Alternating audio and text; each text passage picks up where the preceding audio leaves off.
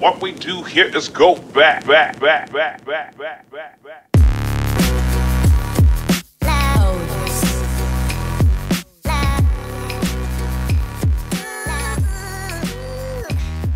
And welcome into episode 17 of the Two and a Half Marks podcast. My name is David Statman, and as always, I am joined by my good friends Angelo Inglisa, who is currently eating Chick fil A as we record, and and Jake Long. Yeah, not a sponsor. I wish if they want it, you know, hey, if uh if uh Dennis Chick fil A wants to send us money, I welcome it.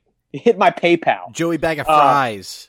And and Jake Long is here as well as we rewatch and relive and remember a random pay-per-view on the WWE network every week. And got a good one this week. We have Vengeance 2003. If you remember, we went back and uh, watched a I think it was Unforgiven 2003 Correct. a couple of months, uh, just a couple of weeks ago. We're back in the same time period, but this was after the brand split. And whereas the last one was a Raw exclusive pay per view, this is a SmackDown exclusive pay per view. So a whole different group of guys, whole different group of storylines. They do not really intersect at all. So a bunch of different things to talk about. Should be a good one. What's going on, boys?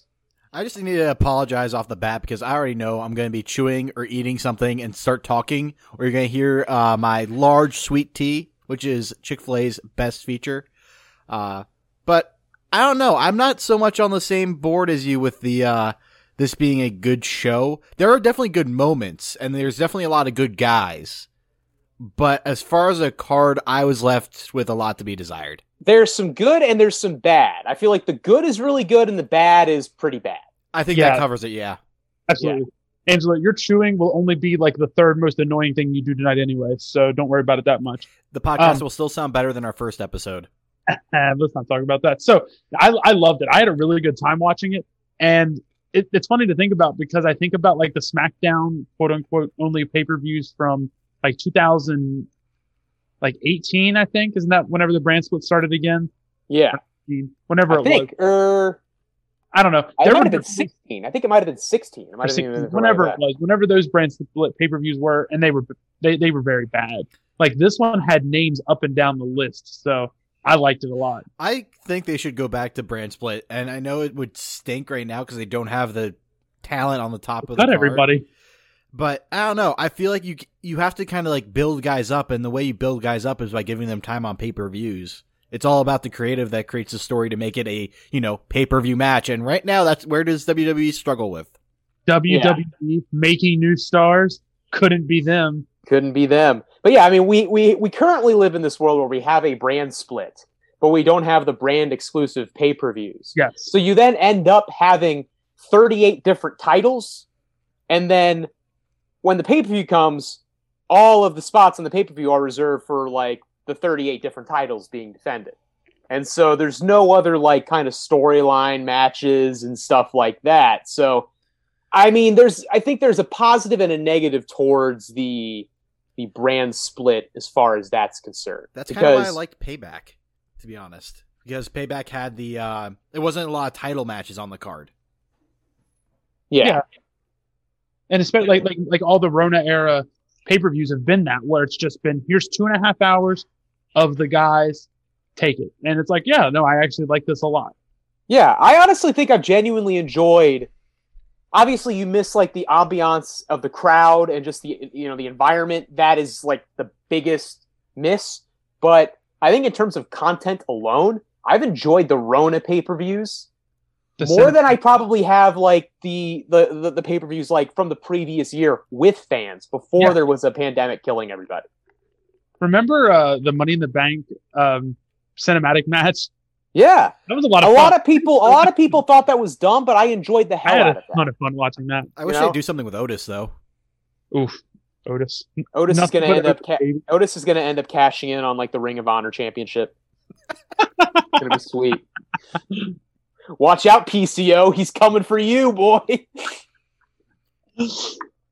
but without further ado, I, I think it's you guys ready to, to, to get it going for Vengeance 2003. Let's get- remember some guys. Let's get to Let's the guys. remember. Let's remember some guys, boys. It is July 27th, 2003. We are at the Pepsi Center in Denver, Colorado.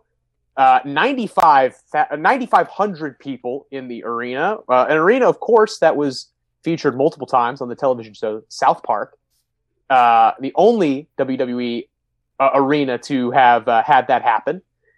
And uh, it's a SmackDown exclusive pay per view, as you mentioned.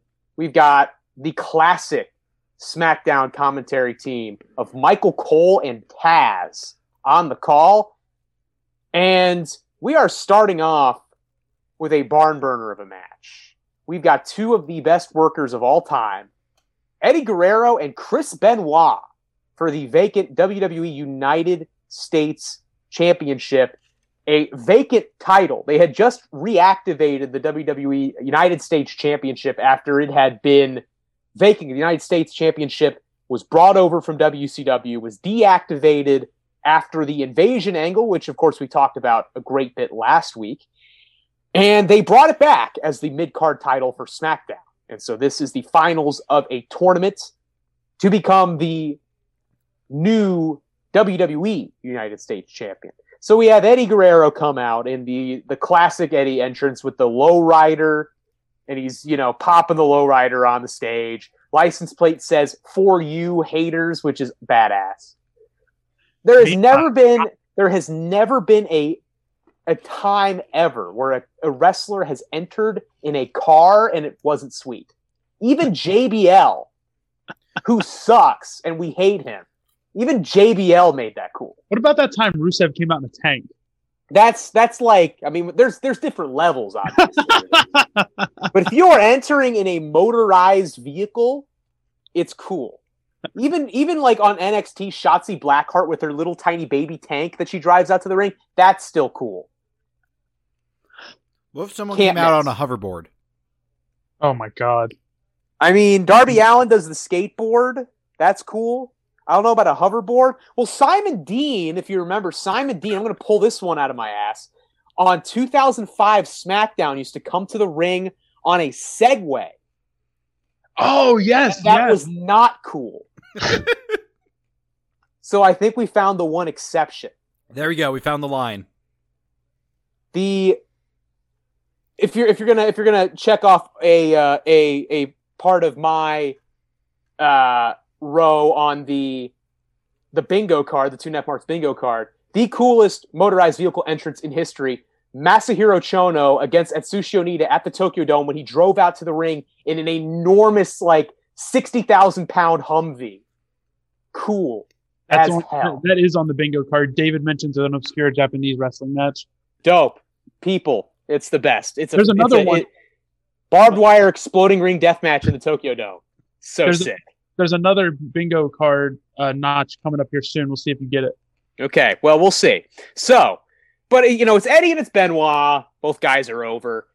As someone who grew up as a SmackDown fan when I got into wrestling in the early two or mid two thousands, hearing this Chris Benoit music is such like heavy nostalgia, top notch. Huge pop for Benoit. And they really kind of promote this like a big title fight. I mean, they do like the boxing style face off as the referee reads the instructions, which they never do in any other match.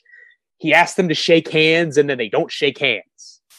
So we start off, they just do some really, really good technical wrestling early on in this match. This is the point where these guys have gotten juiced up right now in 2003 to the point where they don't wrestle at the same pace as they do when they were younger, but it's still technically just a fantastic match. These are, again, two of the best workers of the last 30 years. Um, so they do a bunch of really good technical wrestling early on. Eddie hits a great pop up hurricanrana.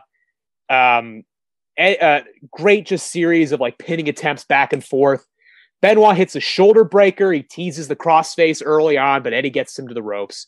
Chris hits a suicide dive to the outside. They come back in. Eddie hits a top rope Frankensteiner, hits a huge backdrop suplex for a two count.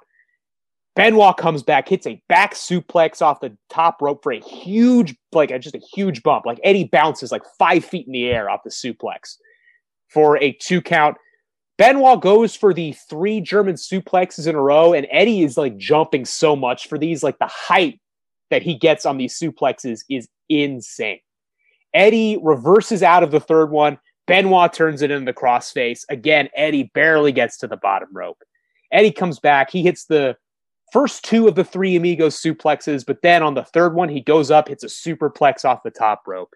He goes for the frog splash, but this was a little weird. Benoit moves out of the way, but he kind of does it a little bit late, and like Eddie still catches him on the way down. So he like he's supposed to sell like he missed, but he actually did kind of hit him. Um, Benoit hits a power bomb for a two count puts him back in the crossface. Eddie for the third time again barely gets to the ropes. And then we get a ref bump. Eddie smashes Benoit with the belt, hits the frog splash. The referee is dazed. The count is too slow. Benoit kicks out. Eddie then tries like, you know, this is classic Eddie Guerrero shenanigans. You know, we love we love Eddie, the just kind of the almost the Toru Yano esque kind of comical cheating that we all love. Um, he hits the referee with the bat in the back with the belt and then throws the belt to Benoit, like throws the belt on Benoit and then pretends that he gets knocked out. And so in his mind, like the referee is supposed to wake up and see that Eddie is out and Benoit is holding the belt. So obviously Benoit hit him with the belt and you call the disqualification, you give Eddie the win. But he just killed the ref. So the ref never wakes up.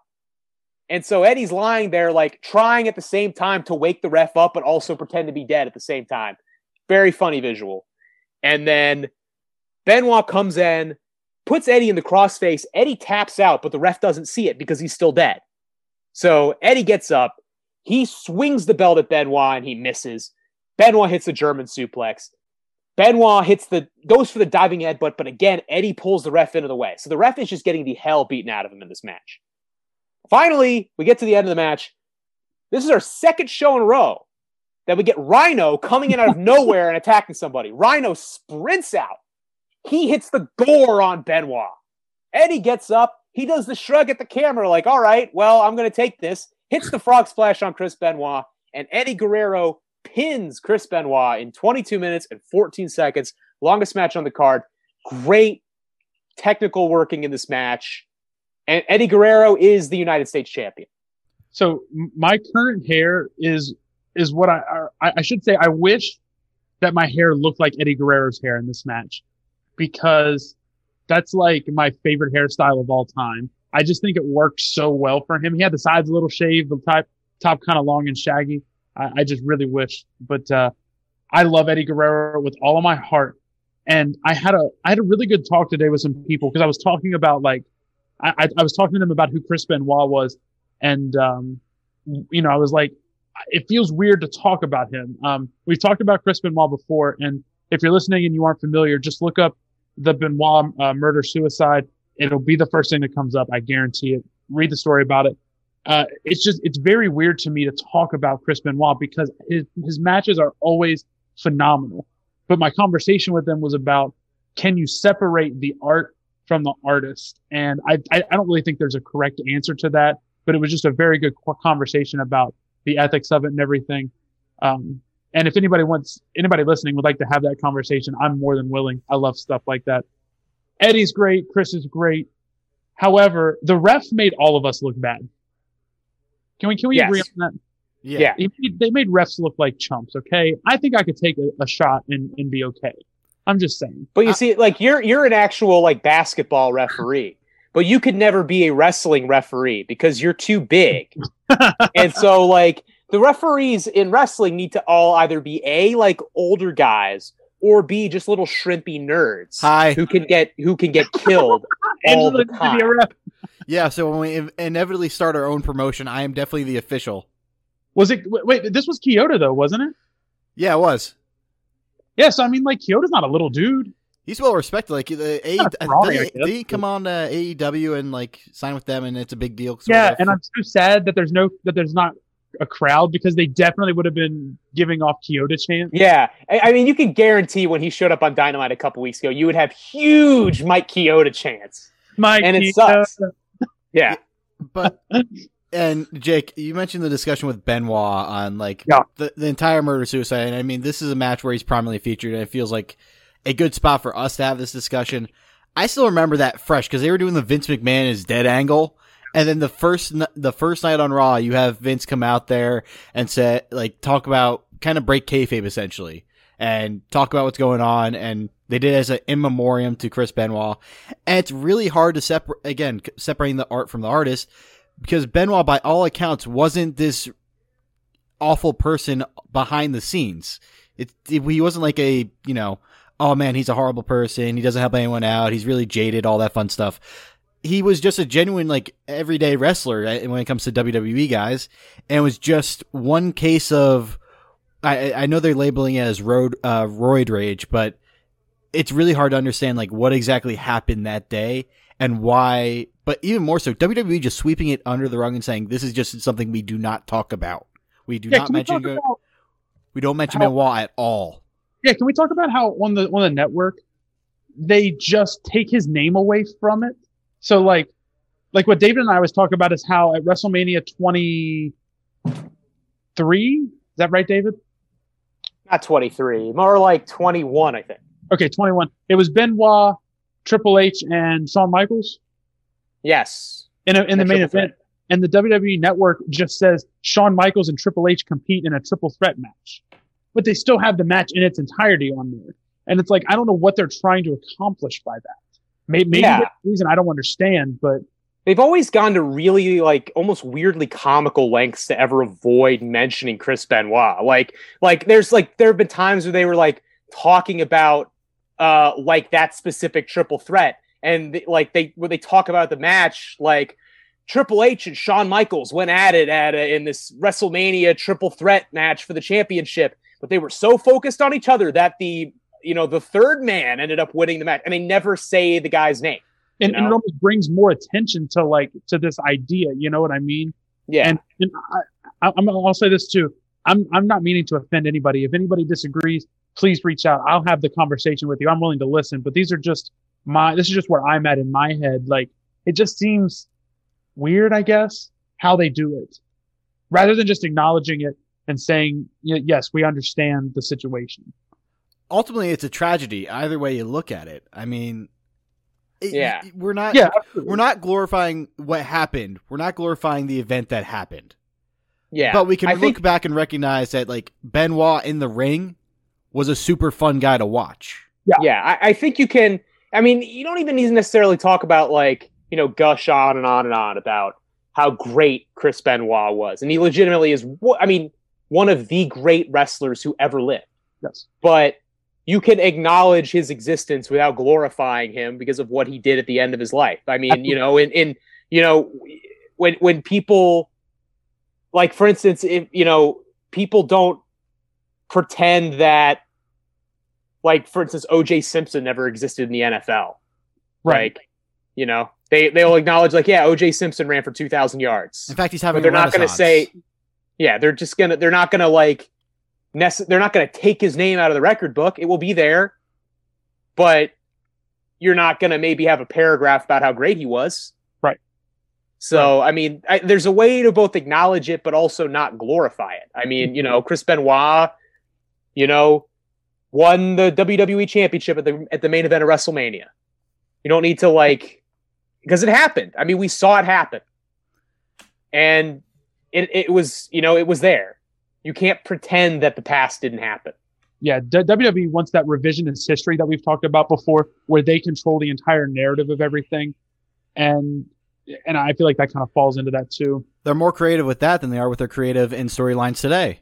Ooh. Ho-ho. Boom. Angelo Inglisa shoots on the WWE booking. All right, but back to the let's let's talk about the match now. Uh, I, uh, because we've been talking about this for like ten minutes now, but it's again, it's just a fascinating case because both these guys were great wrestlers. They were great characters in WWE, WWF, and the fact that they were gone five years after this match occurs, like within five years, it's a re- it's a shame in tor- terms of like the possible stories we get with WWE if they're still around. Uh, one of the first notes I do have on this, and David, I'm glad you mentioned him, is Eddie versus Toru Yano. Who wins? Who would win this match? I mean, Eddie Eddie was like I don't know. Toru Yano is like more played up as like a comical guy. Like I feel like you see some parallels in sort of the cheating that they do and like just sort of the weird like just love that they have for cheating and just how much they enjoy doing it. But like at the end of the day, Eddie was always taken more seriously than like Yano was. You know, Eddie was a champion. Eddie was like a top contender, whereas Yano is like kind of a comedy mid card guy. So it's like they have some some parallels in sort of how they would mess around during matches. But at the end of the day, Eddie was a serious was always taken seriously as a top guy. But could Eddie get out of the Paradise Lock? Nobody can get out of the Paradise Lock. I Uh, mean, if you are put in the Paradise Lock, you're done. so. I mean, Good day. sucks for you, bro. But again, this match was just so much seamless wrestling, like chain wrestling. There was just really never a dull moment in this match. The height Benoit was getting on his Germans was just preposterous. Both these guys selling to the best of their ability. Like Eddie early in the match selling that shoulder block like he was in a car accident. Uh, just again, both these guys were just so talented. Um, Eddie's tactics, I, I was literally laughing the first time I was watching this while he was trying to cheat his way to a win. It was just super funny. You hear the crowd laughing too. And it's great that like you don't see stuff like that with WWE anymore that's taking seriously because this was a very serious match, but you have time for some comedy moments. Uh, overall, I thought they played the botch pretty well, and another Rhino interference with Gore. So I, enjoyed this match. This match was a great starter. I think ultimately that's kind of the reason why I was always so mad on the rest of this card is because this was just so much fun of an opener that nothing really compared to it until I think the main event. Yeah. I technically I just thought this was a magnificent match to watch. I mean, you're literally again, like I mentioned, this is the point where they started to get a little bigger and they slowed down somewhat in terms of the pace that they worked, but they were still just tremendous. Like at everything that they did. I don't think you're going to say the thing. What what what is the thing I was going to say, Jacob? I wanted to see if David mentions just trading holds. Dude, I love trading holds, man. That's my favorite. That's my favorite. my favorite type of wrestling, man. I love these guys holds. were trading holds, man. I love getting in there and trading holds, man. That's my favorite thing to do, man. You guys I got some do holds you wanna trade? bro. I love trading holds. But also, I did write this thing down. This is uh, unrelated to the match, but I did write this down in my notes for the match. Shout out, big shout out to this guy, uh, whoever it was in the first row of the Pepsi Center on July 27, 2003, wearing a Curtis Martin Jets I noticed jersey. that too. Ah, Yeah. How'd that make you feel, Ange? I was like, wow, there's Jets fans in Denver. it was in Denver, right? Yeah. Yeah. It's Denver. It's high up in the air. Jets, you know, just a love. Cool, man. I respect it. I hated him when I was a kid. Let me f***ing tell you. David Okay. got heat for Curtis Martin. Big Curtis Martin heat. David Statman shoots on Curtis Martin. Okay, so we move on. Next matchup. So we go from really just good ass wrestling, like just some of the best stuff you'll see, right? Next up, we've got uh, we're we're swinging to the other end of the pendulum. We've got Billy Gunn versus the pride of Wyoming County, West Virginia, Jamie Noble, and essentially, uh, if Jamie Noble wins, he gets to fuck Torrie Wilson. That's essentially the storyline of this match. We're really earning that explicit Which- rating today.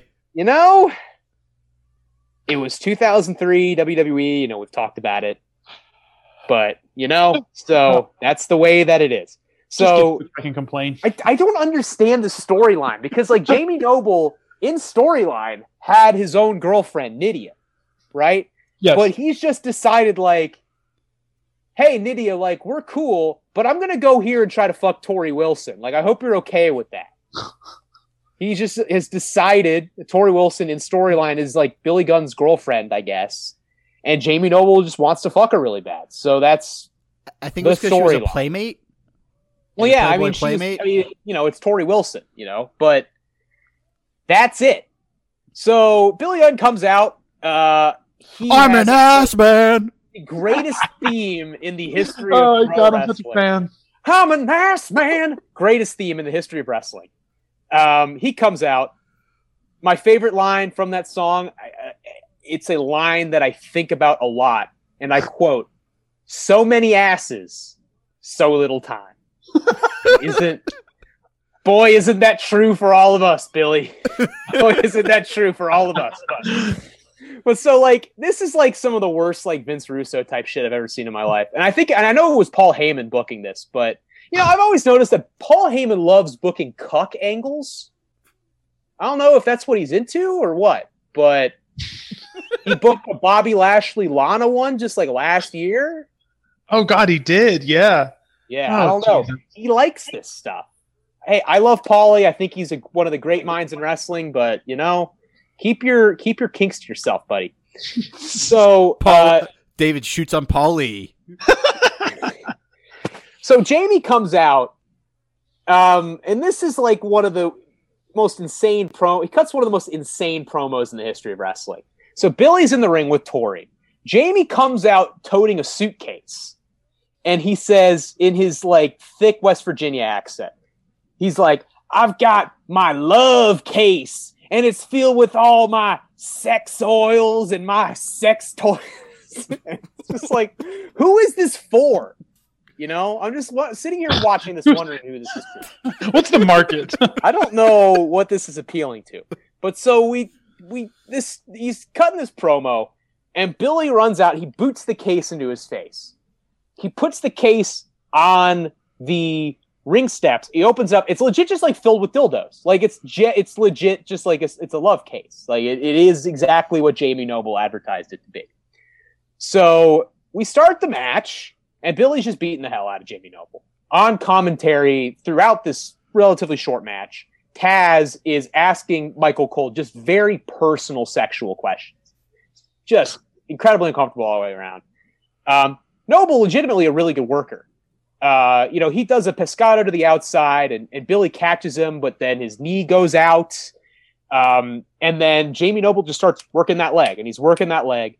Finally, Billy takes over.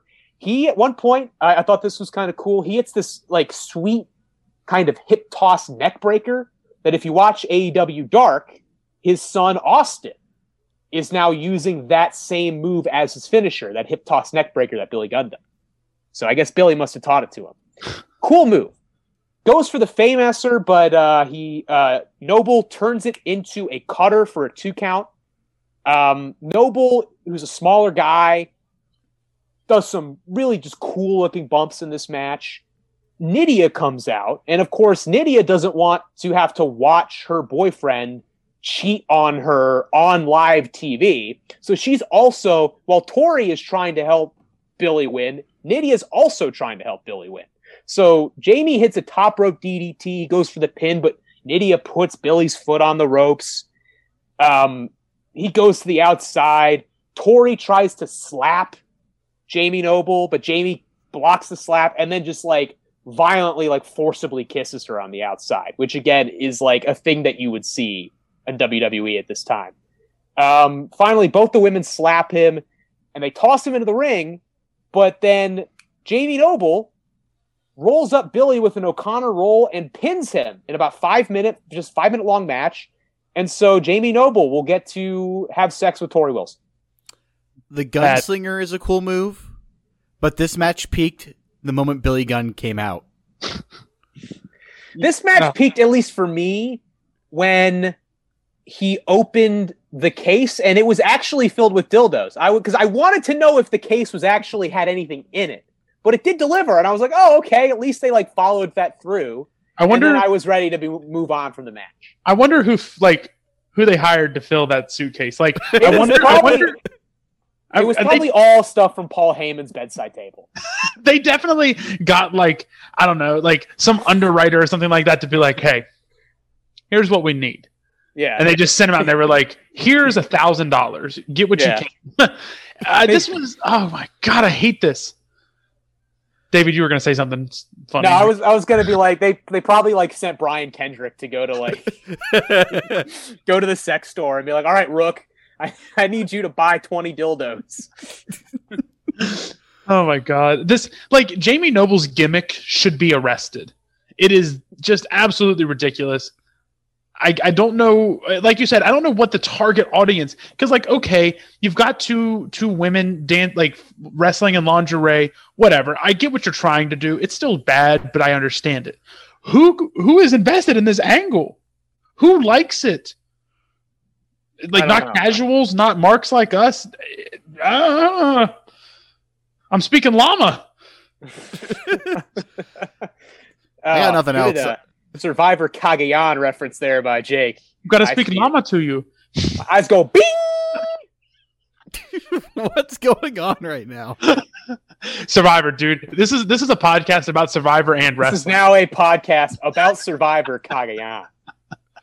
You know, I knew that Sarah was going to destroy the game. And I said, if someone's going to destroy the game, I want to destroy it. All right, Jamie Noble, we'll get to the next one. Okay, so this, uh, okay, so, you know, this sucked. We're done. So next up, we have the uh, APA Invitational Barroom Brawl. So it's literally just, you know, the APA, the great tag team of uh, uh, JBL and Faarooq, Ron Simmons, who were just really, you know, cool guys who like to drink and fight. Everyone loved them back in the day.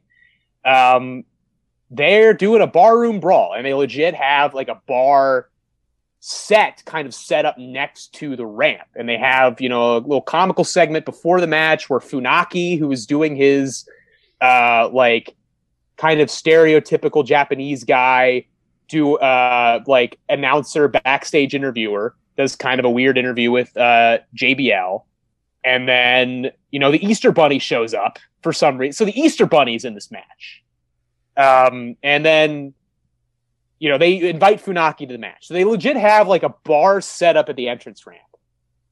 And I was looking through the just list of guys in this match. And it is, I mean, we're talking about remembering guys. We love to remember guys. I'm just going to go through this list. I mean, we don't need to spend a lot of time on all these guys, but I want to, I, I, I, all of these guys are just, it's, it's phenomenal. So we have the Brooklyn Brawler, just the quintessential jobber of all time. A guy, We have Chuck Palumbo in a guy. match. Big old guy. Who better than Kanyon? Chris Kanyon. Ooh, definitely a guy. Rest in peace. Great worker. We have the Conquistadors, the two masked, you know, masked luchadors, Tag Luchadors team. in quotes. quote unquote. A lot of people over the course of time have played the Conquistadors. Edge and Christian were the Conquistadors at one point. um, I just like weird half coughed. That was really uncomfortable. Christopher Daniels was a conquistador for a long time. This time, the conquistadors are being played by, it would appear, uh, Johnny from the Spirit Squad Ooh, and Rob Conway. Rob, Conway. Rob Conway. We've talked about him. we have Danny and Doug, the Basham brothers, who were supposed to be twins. In real life, were not actually related. They just looked really alike. Hmm. I'm pretty sure both of them are in Juggalo Championship Wrestling right now too. I didn't know that still existed. That's awesome. we have Doink the Clown, the classic gimmick from the early 90s, being portrayed by Nick Dinsmore, aka Eugene. Oh, I didn't oh, know. I didn't know that was Eugene. Yeah. Yeah. The Easter Bunny, of course, is being played by Damien Sandow. Now, yep. Yeah. I knew that one. Reason guy. Obviously, we have the APA, obviously, Bradshaw and Faarooq. We have Funaki is in this match, and Funaki literally does not wrestle at all. We'll get to that. um, we have a young John Hennigan, later known as Johnny Johnny John Morrison, Johnny Nitro, is in this match, a future star. Also, did pretty well on Survivor. David versus Goliath made it to the jury. I thought he was very solid. Um, we have uh, here is a random guy, Johnny Stamboli, aka Johnny the Bull in WCW, is in this match. Shannon Moore and Matt Hardy are in this match. We have Nunzio from the uh, Full Blooded Italians in this match. also known as my gimmick if I was a wrestler. We're almost at the end here. Sean O'Haire, Orlando Jordan, the late Matt Cappotelli, who never really got to have a full run on SmackDown and uh, died of brain cancer last year. Rest in peace. And Spanky, also known as Brian Kendrick, who became Spanky. one of the coolest workers of the 21st century. So it's just all these guys are in this small area and then they all just kind of start fighting. Like it's just a big brawl. Um, Spanky is like dancing on the bar the whole time. Um, one thing I did love, Matt Hardy is one of the guys who gets his own entrance, and this is like 2003, so it's classic Matt Hardy version one, which is like the first like kind of like really kind of wacky, creative Matt Hardy gimmick that we ever got when he was broken up with his brother. Great entrance. And we get the uh, the Matt facts when he walks in. This week's Matt fact is Matt hates bar fights, which sucks because he's in one. so Bradshaw says there's no rules, just uh, last man drinking wins. But then Brother Love shows up. A classic gimmick from the early 90s. Brother Love is cutting his promo. He says, Just because I love you doesn't mean I like you. like you. And you know who I'm a mark for, David. I know exactly who you're a mark for. Brother Love. Big Pritchard guy. This Mr. Uh, Mr. Bruce Pritchard. And so he's cutting his whole Brother Love promo. He is just ripping apart the APA. Um, and then he says, I love this. He says, I'm going to lead you all in a message of love. And then he just picks up a stool and smashes it over a dude's I love that. I thought that was so funny. And then it just turns into a brawl. They're all fighting. Um, immediately, Spanky gets tossed off a bar, th- off the bar through a table. They're just tearing apart the set and brawling everywhere. The whole time, Funaki is sitting at the bar just drinking. He's not even fighting. He's just politely sitting there and drinking the whole time. Um, uh, Shannon Moore does a big moonsault off the stage onto like a few people. Brother Love continues to just beat the hell out of people, which is wild. Like Brother Love is killing people in this match. He throws somebody through a window, and then he takes a vase and he breaks it over Sean O'Haire's head. Um, JBL just kills the Easter Bunny, just beats the hell out of him. Matt at one Matt Hardy at one point he does a diving leg drop onto a table that has one of the Bashams and Chris Kanyon on it, and he does the leg drop and it doesn't break. So then he gets back up and then he does a diving splash again onto the same two dudes on the table, and then it like kind of breaks. Like Hey, they were in what? Did you mention how you win this match? It's I mean, he said last man drinking wins. The last man drinking wins. Yeah. How? That's great. I mean, it's dumb, but it's fun for what it is, you know? And so Funaki, who never fights anybody in this match, ends up drinking so much that he just passes out. And then the last two people left are JBL and Brother Love. And JBL hits him in the head with a beer, and then he wins. And so Bradshaw is the winner of the barroom brawl, four minutes and 33 seconds, just like wacky, mindless wackiness, but it is funny to watch. You know, I- good kinda- comedy. that's where I fall in it too. Like, there's a lot of cool spots. Like, uh, I was a big fan of Brother Love just shoving Shannon Moore into that mirror. Uh, they toss somebody throughout through the window. You have the Matt Hardy table spot. Like, there's a lot of fun things going on in this match.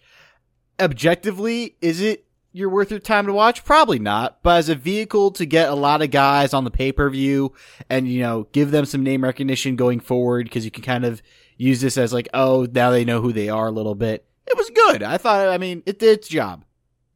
At the time, this was definitely like I, I guarantee people like hated it and thought it was dumb. But I I'm I'm like a low key Bradshaw guy. I'm I also a like- Bradshaw guy. I liked JBL's run. I think the clothesline from hell is a great move. Okay. I love like the gimmick that he turns into like this rich billionaire type. I, I like that. So I'm kind of a I'm kind of a Bradshaw guy, and I'm a brother love guy. I I thought it was kind of mindless fun, um, and I love the gimmick of like the last man drinking wins, uh, and then Funaki is literally just sitting there drinking the entire time. yeah, it- I love the, I love like- the fact that Funaki is sitting there just drinking, and everyone just leaves him alone. Like nobody tries to beat up Funaki. He's just minding his own business, just housing Miller Lights. What are the odds Angelo is a Funaki guy?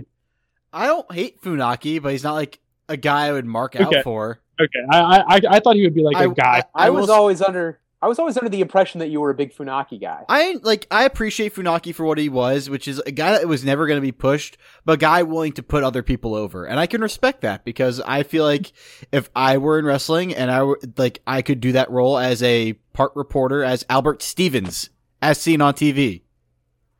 Albert Ste- what? Albert Stevens would be my jobber name.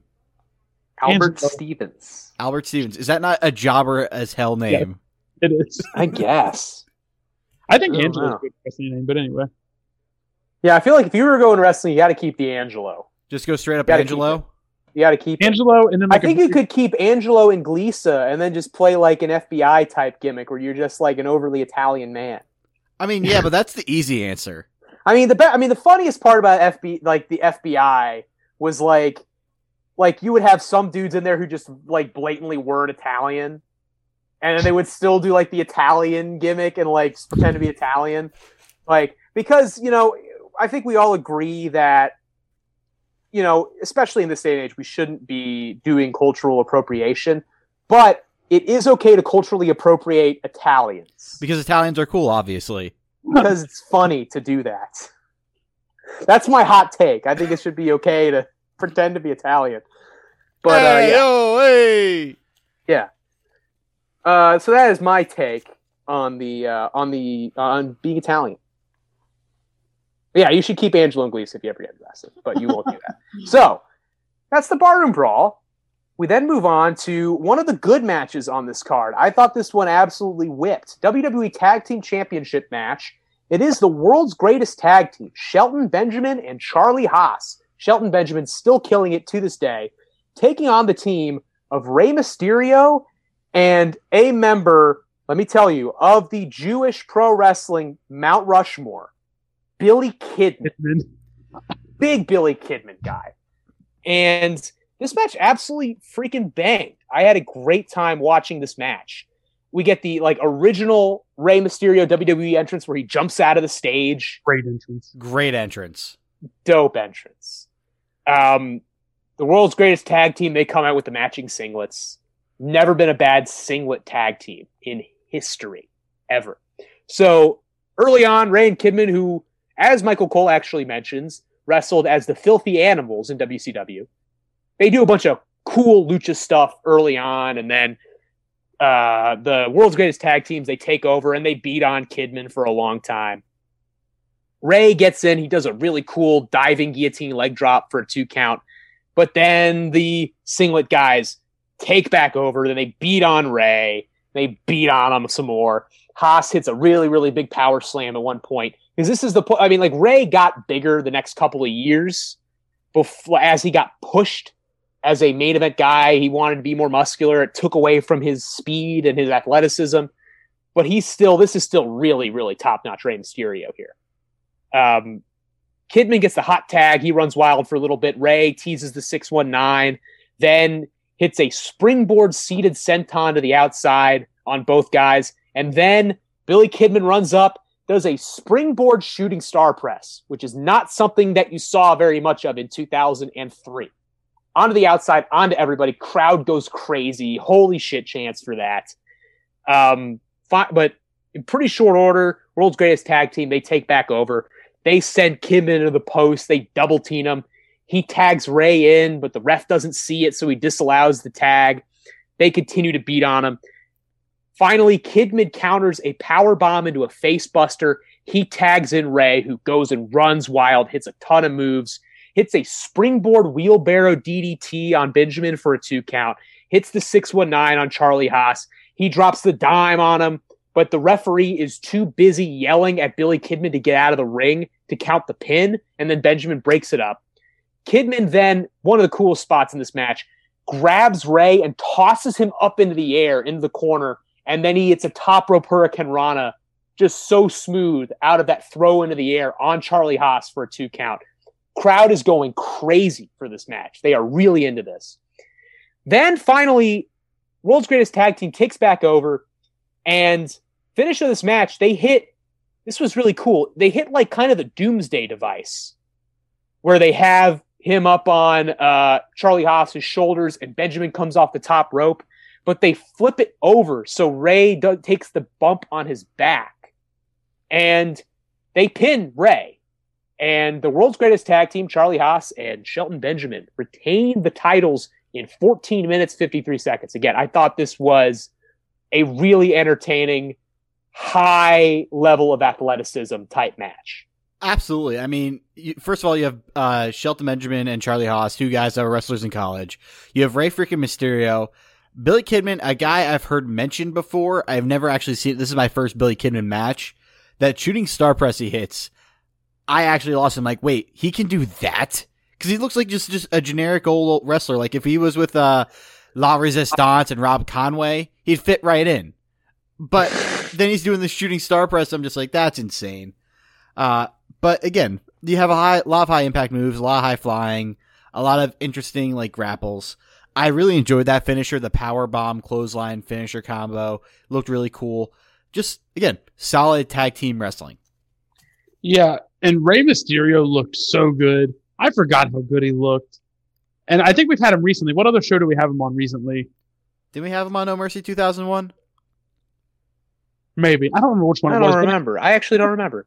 He looked really good there. But uh, out of the other three, who do you guys think I'm a huge, I don't want to say huge mark for, but who do you think is a guy for me? I know you're a Charlie Haas guy. yes, I am. Thank you. I know for a fact. I think we talked about it the other we day. have Charlie Haas is just one of those guys who he's just a, he's just a guy, but I like him. I just I don't know. Uh, apparently, I like boring white dudes because I'm a test guy. I'm I'm a testicle, as David says. I'm a Charlie Haas guy. I just love these random dudes who everybody kind of forgot about, but that always ended up in like big time angles and surprisingly decent matches. So I think that might must be like my uh my type. Um, well, Haas Haas was a really good worker and a really good Enough. athlete. Yeah. And I mean, this was he wasn't a guy that had I, I feel like had sort of the charisma and the character to really work as like a good singles guy. And so like when they split up the world's greatest tag team, he kind of never really went anywhere. Yeah. Cause he I mean like Shelton was able to kind of continue Shelton was kind of like a different level of athlete than Charlie Haas was. So you could Yeah. put him in like these matches like like they put him in like the money in the bank match he did all these crazy moves and but like haas wasn't really that kind of guy haas was perfect for this role Yep. to be just a kick-ass worker in a really good tag team But But he ended thi- up being in like really good like U.S. title matches and stuff too, didn't he? yeah i mean he was a really really good worker but like i feel like he was a guy that stood out in this type of setting Yeah. Okay. Yeah, I get what you're saying. I Yeah. think I remember two things with Haas. One is doesn't he isn't he the one that kind of breaks up the world's greatest tag team by turning heel on Shelton? Um maybe I'm god i don't even I- I- remember I, don't think I- remember. I, You I, talk, I- about breakups of obscure tag teams, man. they they oh, okay so I, I they originally got broken up because of the the brand split they just sent shelton to the raw and they were like okay well that tag team's over now okay. and then okay both apparently both times that they broke up the world's greatest tag team it was just like wwe draft all right shelton's here now bye go away okay, so I'm wrong. yeah so they never even really did like a storyline where they broke up the team or anything Second thing, doesn't Haas go over Matt Hardy for like the U.S. title at some point? um think I remember that. maybe Wait, what was it? Haas I don't- going over Hardy in a U.S. title match because I remember like Probably. Haas having a match with Hardy and like Haas playing the heel. Uh, like because um, they're building him coming back and like from- him being a big deal. From what I can tell, looking on Wikipedia, and again, I don't really remember any of this stuff, but in 2007, they they brought back together the world's greatest tag team, and they feuded with the Hardys Okay, for the there it is. uh, tag team titles, um, and they were the heels, but they didn't end up winning the titles, and then they shipped uh, Benjamin off to ECW at the time. That's right. Okay, I do remember that. Part. Yeah. I don't really remember. I, I remember them bringing the team back together, but I don't really remember what they did with it because I was like 12. Does Shelton end up in the WWE Hall of Fame, which is completely obscure and has no reason? Um, No. ah, you know, they put crappier guys in there. Hell, you know. He had a great match. Uh, have we talked about that match that he had with uh, Christian? Shelton Benjamin and Christian, like a ladder match? Well, he also like that mo- that first Money in the Bank match. There's just so many iconic moments, and he's a part of a lot of them. Shelton Benjamin, they still, I mean, I, you still see that one spot that he did in that Money in the Bank ladder match where he did the run up the ladder leaning up against the ropes and did the flip to the outside. People do that spot in ladder matches all the time. I just call it the Shelton Benjamin spot. I saw Damian Priest do that at Takeover like two weeks ago. Like, I mean, the best the best Shelton Benjamin match, I think we can all agree, is the Shelton Benjamin Shawn Michaels match on Raw in 05. Yeah, Right? Can we Yeah. agree on that one? probably. Yeah. Sure. That is one of the best like free TV matches This is a match that like occurred on a random episode of Raw, probably of the century. That match was incredible. And I feel like that was the first time you really saw a do uh, like a really cool version of like a guy does like a cool springboard and then gets nailed with a super kick out of midair, which you now see like in every wrestling match in the world today. Like the first really good one of those was in the Shelton Shawn Michaels match. Yeah. So I, I would agree Yeah. with that. Shelton Benjamin is out here innovating cool spots that we just see all the time. He's doing it in like the early 2000s. Shelton Benjamin, awesome. Charlie This Pop, is a guy. This has been our Shelton Benjamin appreciation corner. And Shelton Benjamin also, who wrestled in a few G1s earlier this decade and did pretty well. Good. Yeah. Had a good New Japan run. People forget that Shelton Benjamin had a strong New Japan run, but he did it. So, yeah. Okay. So, great match. Loved it. Thought it was awesome. You know, Now just something fast-paced, fast-paced, uh, cool lucha tag team versus cool like you know shoot wrestler tag team who are really athletic and can do cool stuff. It's not gonna. It's not gonna suck. There's no. There's no way that could suck. Next up, something that absolutely could suck. We've got uh, Stephanie McMahon and Sable in a quote unquote no count out cat fight. So Stephanie comes out. They've, they've been doing this whole storyline. I don't even really care. Um, but they hate each other. And I think, you know, like Sable is friends with Vince or whatever, and Steph is jealous. I don't care. All these gimmicks, all these storylines were stupid. Um, so it's like a fight. Like it's supposed to be like a like a no holds barred brawl. And Sable is like coming out, there's like doing her entrance where she's like shaking her ass and like, I'm sexy, look at me. Which is just like really just kind of incongruous to the whole point. Um, and then Steph just kind of charges out and attacks her on the ramp, and it's just a, like a shitty brawl for a really long time. Um, Sable beats her up, and then Steph takes over. And she tries to use a chair, but the ref takes it away. And then at one point, Steph like kind of rips part of Sable's shirt, and Sable's like trying to hide, you know, like you know, not let everyone see because her shirt's ripped. And then the referee uh, takes his shirt off to try and like give it to her to like help her cover up. And this referee has some really like shitty, like very 2003 like tribal tattoos, very in the very in the you know of the moment. And while he's turned around, for some reason, A Train, also known as Albert, also known as uh, Giant Bernard in uh, New Japan, also known as Matt Bloom, who is now like the guy running the NXT Performance Center, he just charges in and he runs over Steph and uh, leaves. And then Sable just turns around and pins Stephanie McMahon, and the match is over in six minutes and twenty nine seconds. So it was uh, it was a, a match. Now, So you're telling me that they let women wrestle on the card with no title? That is so. I mean, if you want to call this wrestling, so sure. David, it's progressive. It's progressive. No, I'm not. I'm, I'm obviously This is kidding. the This- start. This is where the, this was the start of the women's revolution. is when they let A Train run in on Stephanie McMahon. while Sable was pretty much job. topless. I forgot an A Train gimmick, Lord Tensai. I was gonna say. Lord Tensai. Tensai, That's what I was thinking of too. Yeah. Um, yeah, uh, let's see. Uh, was this just a match for Sable to be topless? A train interference? Question mark. Uh, next. Like, ugh. Why do we have to have six minutes of this? This is just. You could say all you want about, oh, it's a women's t- match that doesn't have a title at stake on a pay per view. Great, but no, this wasn't it. It was not it. That was not it, fam. Jake, anything? Yeah. Wait, but we, we, we did learn bad. something. We did learn We- we- something though recently. So Bayley takes off the ref shirt and then becomes the ref. So why Oh. wasn't Sable the ref? Oh, When she That's got a the good shirt. question. Keep I mean, your booking it- consistent. WWE. 17 years later, keep that shit consistent. No, we've uh, for like the thousandth time we've hammered on how bad they badly WWE handled women's wrestling. There's no more to say about it. Just it's good now. Yeah, fine. it's, it's solid now. It's a lot better. It's been a lot worse in the past.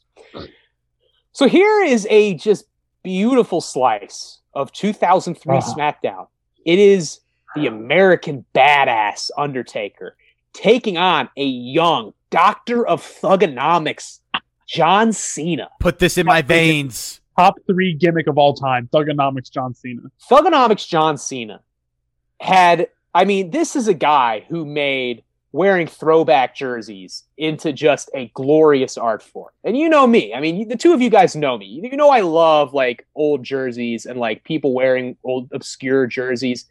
I loved watching like the promo package for this match because of to see all the different jerseys John Cena was wearing. At one point he was wearing a Kansas City Kings tiny Archibald jersey, Oh, which is powerful.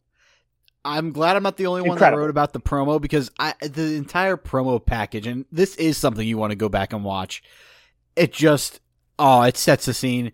every Thugonom- time, every time you get to watch John Cena rap, I mean, Yeah. Thuganomics John Cena. His rhymes are corny, but man, does he sell it like a badass. His bars trash. But he, you know, he, he had so much charisma and his delivery was so committed that it didn't matter. You know? Like almost meta. You know what I mean? you know, it's it's like he's like he was like the Lil Uzi Vert of wrestling. Like all of his bars were stupid and made no sense, but the delivery made it great, and so it, it kicked ass. Like I can still listen to John Cena's album from 2006 or whatever it was. I can still listen to it. It still still bangs. Some But fire beats. yeah, so again, like this promo package is great.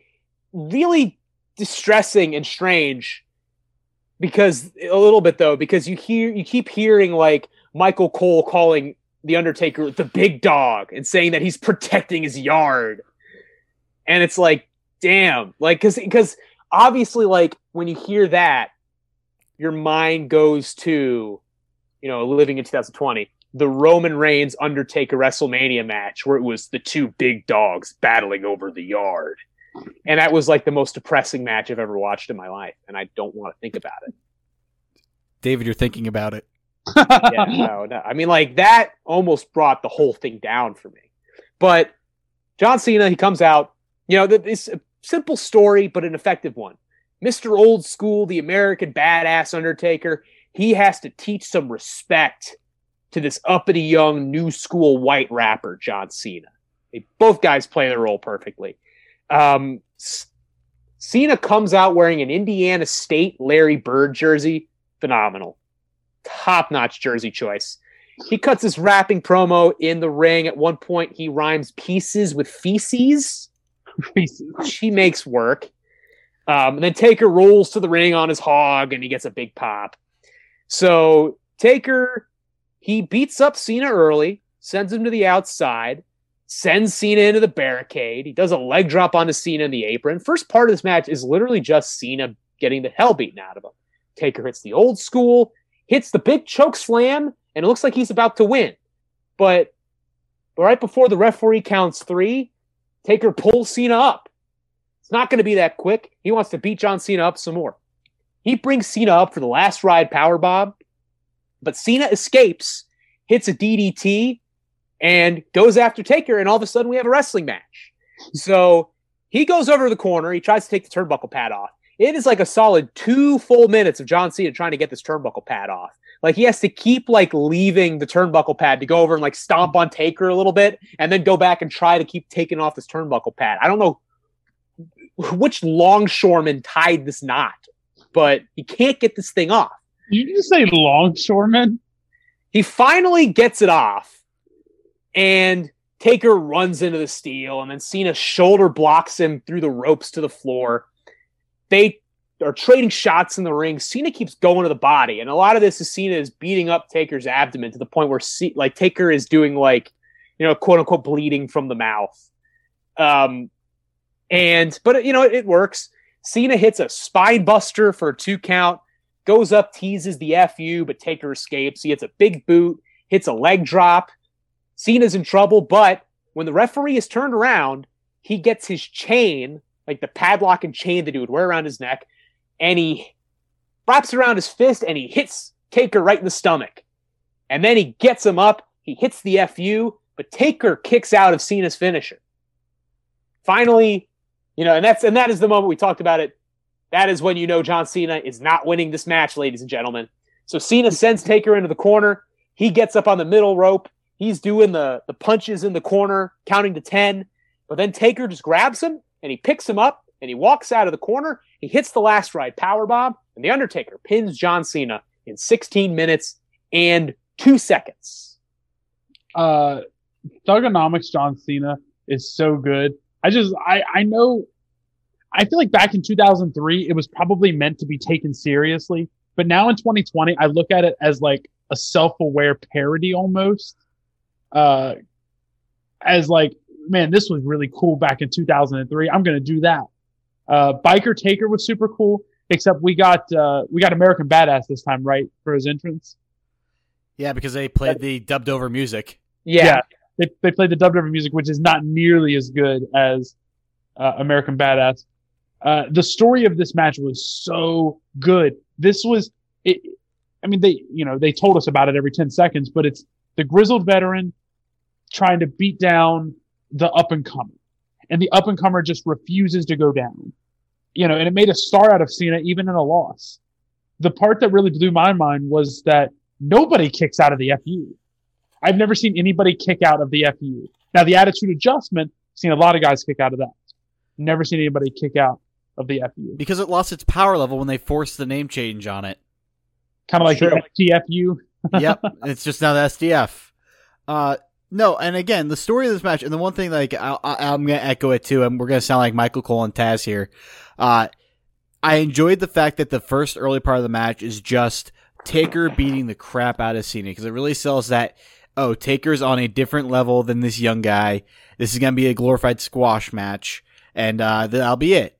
And then when the tide changes, when Taker doesn't go for uh, keep the pin down, and you let Cena get an inch and he's taking a mile. He's using a bunch of underhanded tactics. He's cheating. He's taking the turnbuckle off. He's hitting Undertaker with the bike chain. It's a great story because now you have, okay, so this is why Cena can win is because he's willing to go someplace that Undertaker is not, even though Undertaker goes by Big Evil at this point.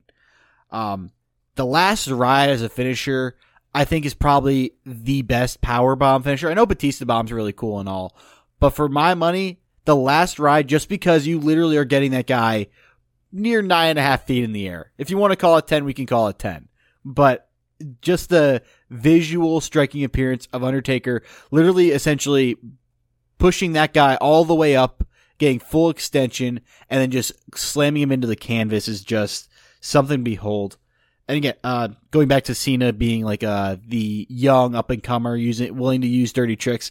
I love that water, uh, the water bottle spot where he just spits in the face of the Undertaker. Just a nice little.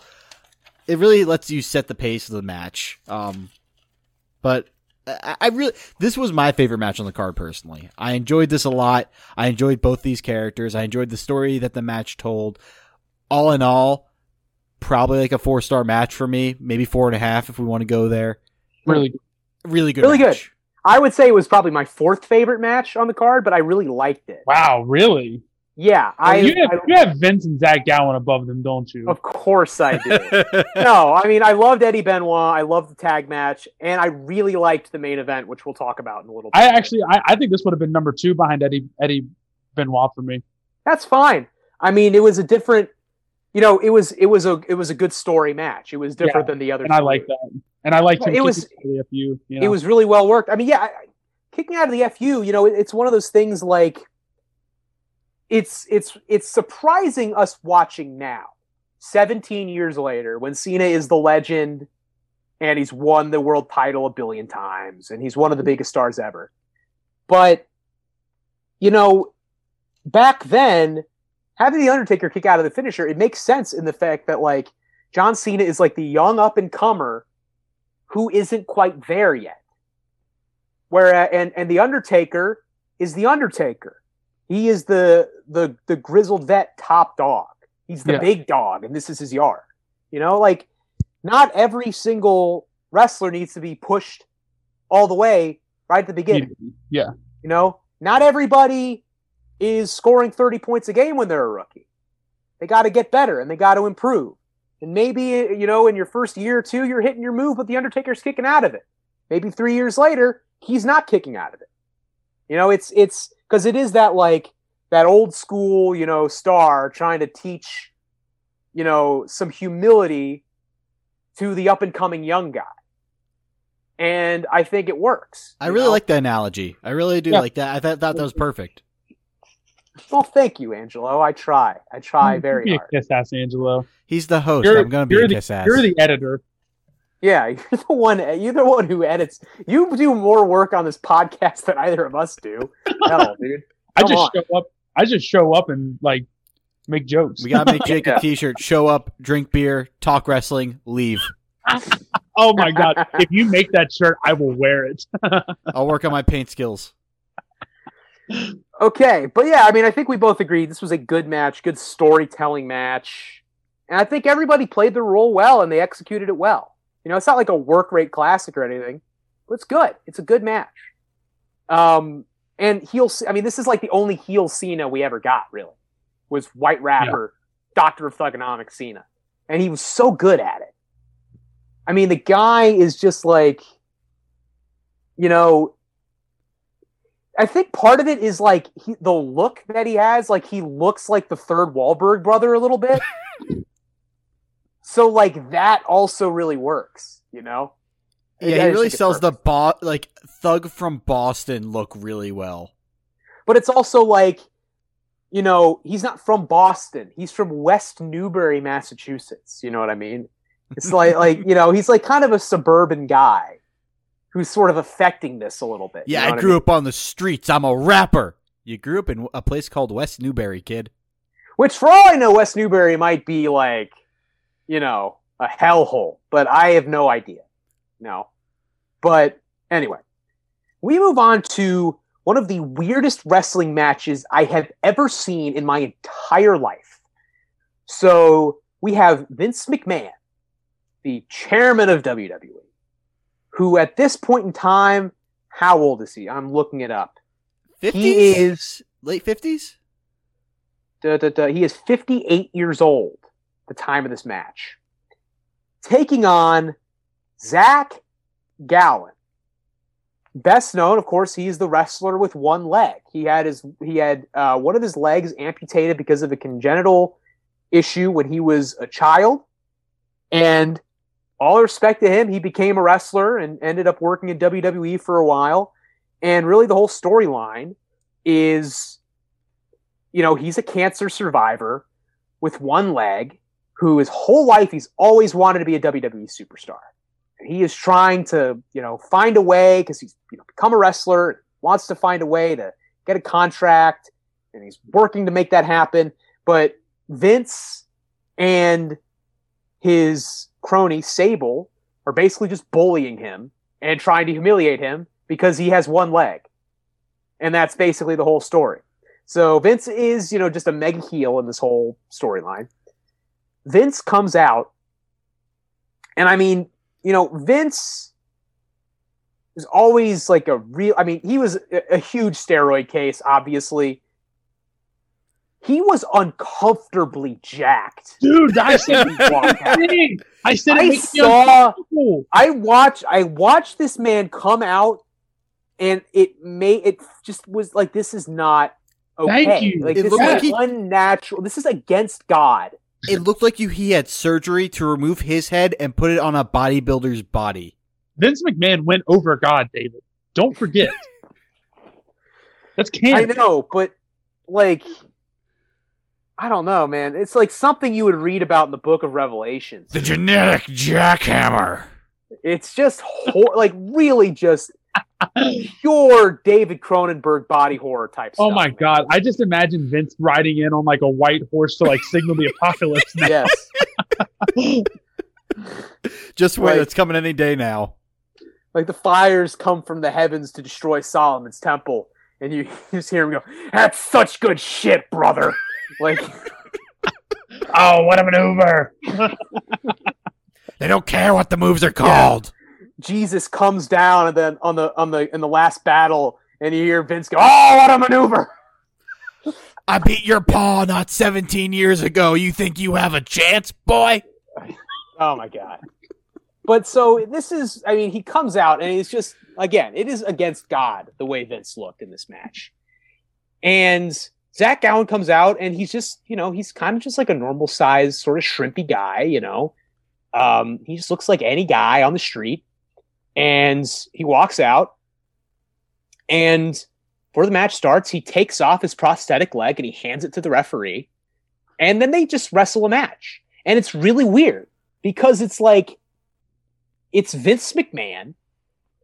So, you know, like it's it's literally it's Vince McMahon.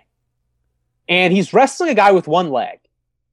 And it's just like a normal wrestling match. Like it's bizarre. Like they have him like trade holds early and like do chain wrestling but it's Vince McMahon doing it. It's Vince McMahon doing it. And like they have Vince, like, who again, I don't know how this is supposed to look make Zach Gowen look good. I guess it's not, but it's like Vince, who is a 58 year old man who is not a wrestler, is like completely out wrestling Gowen, is like taking him down, and is like spinning around on him, and is like just wrestling circles around Zach Gowen. It's so freaking weird to watch. And then Finally, Gowen gets his comeback. He sends Vince over the top rope. He does an Asai moonsault to the outside, which is interesting because they call it an Asai moonsault. And Ultimo Dragon, who actually is uh, Yoshihiro Asai, who they named the move after, is actually wrestling on uh, on the on like the dark match of this card. So like, huh. I always wondered like if if Ultimo Dragon when he was in WWE, if he did the Asai moonsault, would they acknowledge that he was the Asai and Asai moonsault. this is the kind of stuff that I think about. This is what keeps David up at night. This is the kind of things that just ties my brain in knots a little bit sometimes. Shout out David Delusion. And it's like completely meaningless. I'm probably the only person who cares about this in the world. But Ultimo Dragon, awesome wrestler. Really cool. Um, but back to this match. He does the Asai moonsault to the outside, does a couple leg drops with his one leg. Vince kicks out. And then Vince takes over and he just works the leg. He works the one leg. And again, it's weird because it's like just kind of normal wrestling. Like Vince is just kind of wrestling as a normal heel. He's doing stuff that like heels do in wrestling matches, but it's Vince. So it's weird to see him doing this, especially to a guy who has one leg.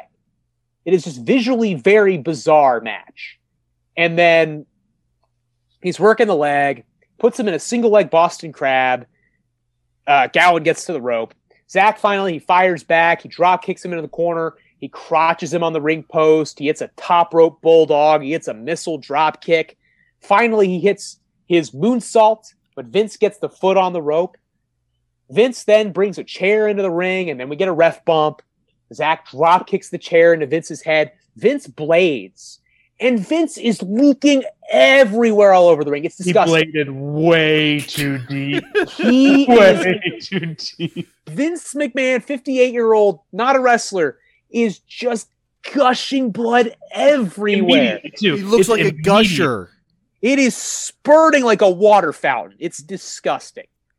And so yeah, he blades, and then Zach hits him with the chair. He goes for a moonsault senton, and he misses the move and then Vince, who is just gushing blood everywhere, after he misses the moonsault, he just goes over and he pins him. And Vince wins in 14 minutes of just like one of the most visually bizarre matches I've ever seen in my entire life.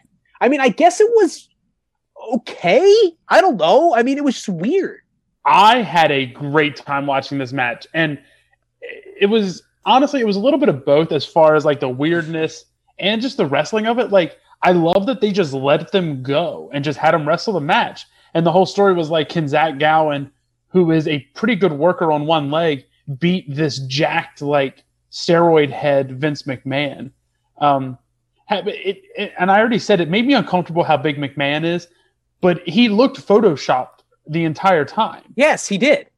And and how can you watch this and not be super impressed by Gowen? You know what I mean? Like the guy's on one leg and he's hitting the Asai moonsault. That is so badass. I, I can't hit. I can't do an Asai moonsault on two legs. Can you do a regular moonsault? No, I don't I even mean, try, bro. I haven't. I would. I w- I wouldn't even want to try it because I would break my neck. Uh, I could never backflip into the pool. I'm gonna try it sometime. I'm gonna try and see how it goes. Uh, you know, one thing that really stood out to me here beyond all that, I I'm gonna go out on a limb and say I loved Vince's ring gear. I love the black tank top and like dark pants. I think it just worked. I think The it made, old, the old Kevin Nash look. yeah, but I thought it looked just as good on Vince. I thought it, I think it's a good like heel owner type deal because he kind of looks like he doesn't know what to wear, so he's like, "Ah, just give me something badass from the closet." Give me a muscle That's what shirt they- and pants. Yeah, yeah, that's what they handed him. Because you know he's pale as hell on his legs. Like, I don't know. You think that Vince is gonna spray tan that ish? Dude, I I don't know Okay. this for a fact because I guarantee there is not a single picture or video or image in, or visual representation of Vince McMahon in shorts. I bet you he's got some tiny calves. maybe that's what it was. I, I'm I'm gonna echo you two here. I, I think more so David than Jake. This is a weird match. I mean, it's it's it is a legitimate, just plain old wrestling match with Zach Gowen and Mr. McMahon, and I can't tell because I mean, there's two. One thing to know with Vince. Vince, if he believes in you, and we, I'll put believes in quotes because we'll get to Kofi Kingston at another time. Uh, he, if if Co- if you have Vince in the ring with you, working an angle with you, it means he values you as an employee. Now, Zach Gowen never went really over with uh, anything. Like he didn't win any championships in WWE. Uh, he didn't like really. I mean, other than being like the first, uh, I believe it's paraplegic wrestler. There's not no, really not lo- paraplegic. That means you're paralyzed. shoot. Uh, I'm not gonna. let- I'm not gonna help you out of this one. I'm not helping You you. You figure this one out on your own, dude. I guess amputee. Yes, Ah, there you go. That's that's the best that's the word for proper it. word. Yeah. math major, folks, not an English major, bad with words. Uh, yes, I edited a podcast. the first paraplegic wrestler. All right, but you know, it's coming down the line. It's coming down the line. I hope Uh, you're right. but like, he's he's in the ring and he's working a great match. Like Gowen was a great worker in this match. Like he sold like hell. That early clothesline that Vince hits, he's able to sell it great. Um, I know he had a run uh, in TNA. Another guy, the reason why I knew the ba- uh, the Bashams were in Juggalo Championship Wrestling is because Zach Gowen was in Juggalo Championship Wrestling. Oh, Because I was like, Cool. uh, uh, I, I was curious. I wanted to see how the rest of his career went. Um, and he had some he had some success everywhere else. Um, but the funny thing was, like his major, he went to Eastern Michigan University. Uh, I majored in secondary education and mathematics, so a guy I have a lot in common with. And then you have Mr. McMahon out here, and, and again, I just can't tell whether this is meant to be a feel good story, which I want to believe it is, but it's also Vince, so it's also possible he's just doing this as a sideshow. Ha ha, chuck chuck har har har. Um, yeah, uh, yeah. I love I- going. I love. I love seeing things and going har har har at them. the one thing I will say, like Gowen's moonsault's just incredible. It's picture perfect. Uh, and then the one quote at the beginning of the match that really kind of, I don't know, maybe gets a casual fan more interested is that you might have survived cancer, but you won't survive me. That's a great line. That's a great line. incredible line. Yeah, it's an awesome line because that is Vince McMahon saying to you that he believes that he is deadlier than cancer. he went over God. yeah, and yeah, exactly. Like if you have followed Vince McMahon's career, of course, it's completely in character. You know, of course, you would think that he is deadlier than cancer if he wants to be. And that's the thing that about Vince McMahon. You never know where the character ends and the person begins. phenomenal, man. But yeah, I, I just I could not get over just the pure visual insanity of this match. Like, just like it looks like a normal match. Like they're doing things that you would see in any other match. Like the heel is, you know, like you know, kind of outworking him early in chain wrestling and like takes him down and he puts him in a chin lock and it's just like okay this is where I'm watching a wrestling match. But it is like this fucking jacked up freak Vince McMahon with like his muscles look like like the the inflatable arms from that one episode of SpongeBob where he's trying to impress Sandy on the beach. And it's like I'm watching and like this is Vince McMahon doing it. And I just could not get past that. It was too weird for me to really like think about anything else. I believe now we're No. at four David Statman f bombs. And I'm trying too. It's just hard for me right now. It's just hard. God. Okay. So we go to the main event. We have a WWE Championship triple threat match between the Big Show, Kurt Angle, and the defending champion, Brock Lesnar. Now, I've, we, we've talked about Brock Lesnar before. I mean, we talked about him. He ran in, in Hell in a Cell 2018. That was, I believe, our first Brock appearance on a show that we have covered on this podcast. But this, I'm pretty sure, is the first actual Brock match. Correct, And- as our statistician. There may not be a more incredible single physical specimen in the history of the WWE than 2002 2003 era Brock Lesnar. I mean, he was unbelievable. As I mean, the way he looked, his athleticism, just a freakish human being that it is just impossible to quantify. You know, him just physically was un- a marvel, uh, just a marvel. So we start the match. They do a special announcement that this is a no DQ match, which is it's like it's a triple threat match. All triple threat matches are no DQ. How can you have a DQ when there's three people in the match? But whatever. All right. I, I think that is just them signaling to you, hey, we're going to use some weapons in this match, so don't freak out about it. And they do. So we start the match, and it is Kurt and Brock, two great, you know, shoot freestyle wrestlers. Kurt, the Olympic gold medalist, Brock, the NCAA heavyweight champion. They kind of face off a little bit at the beginning of the match, and they immediately go and double team Big Show. And the first part of this match is really the Big Show just kind of fighting fighting him off and then like kind of beating him up separately. So Show sort of fends him off early on. And this is action from the beginning. Big Show hits his finisher, a choke slam, on Brock Lesnar. Within the first minute of the match, Show is hitting his finisher.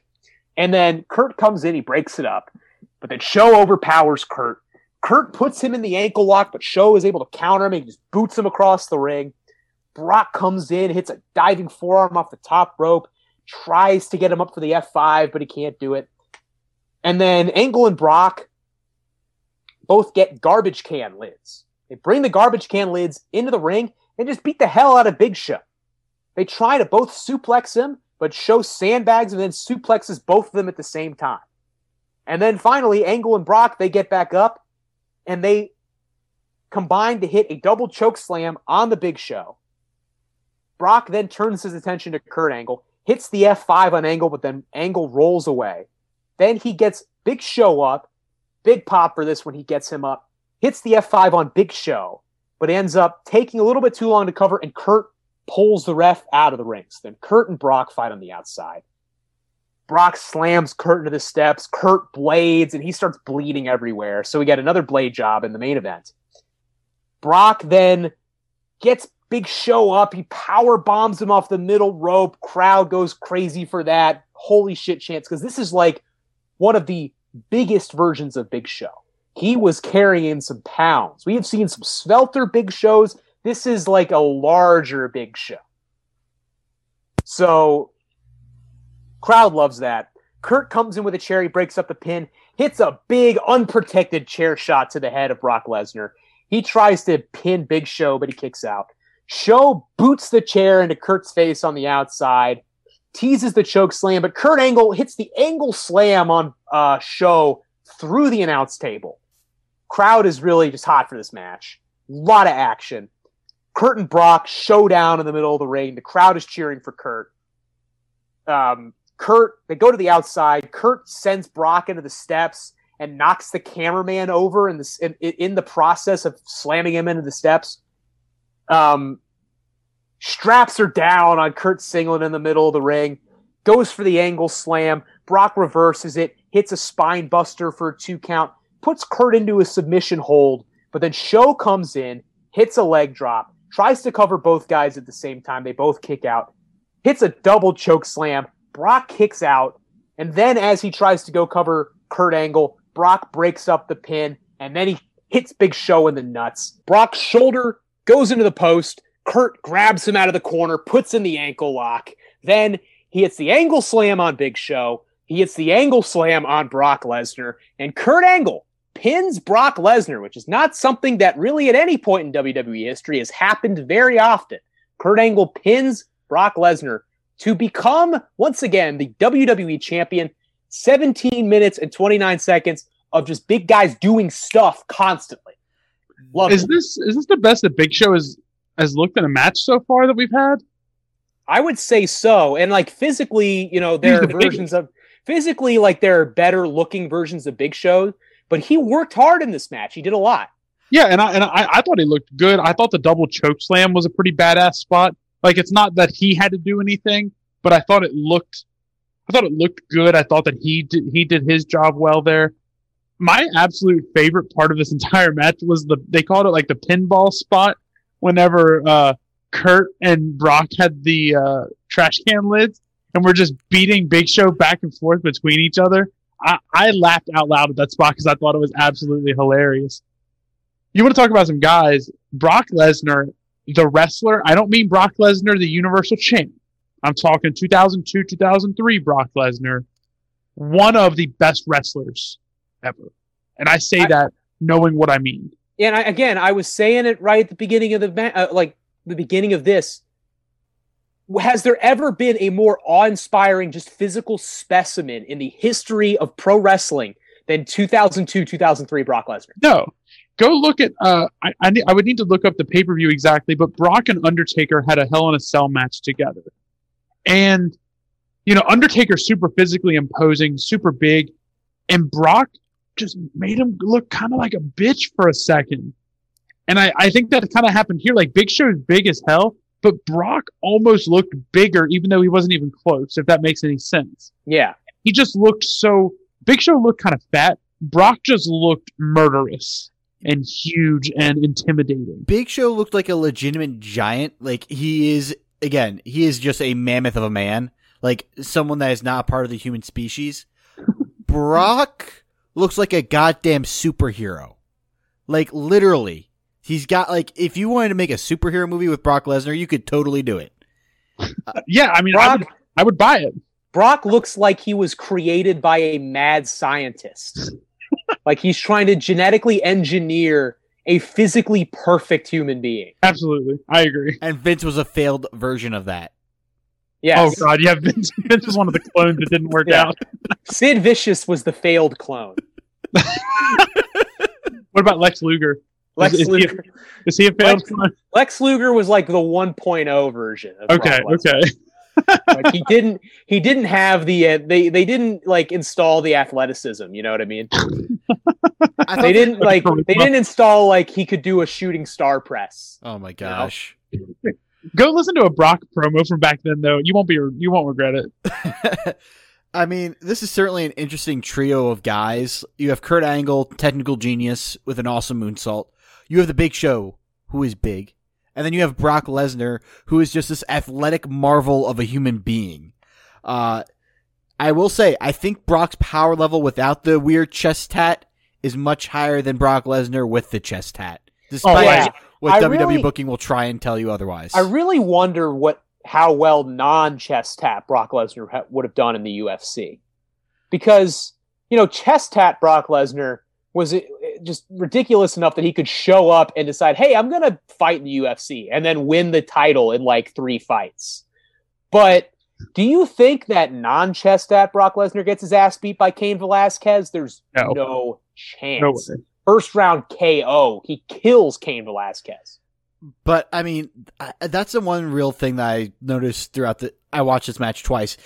Brock just comes off as insane, the perfect wrestler, if you will.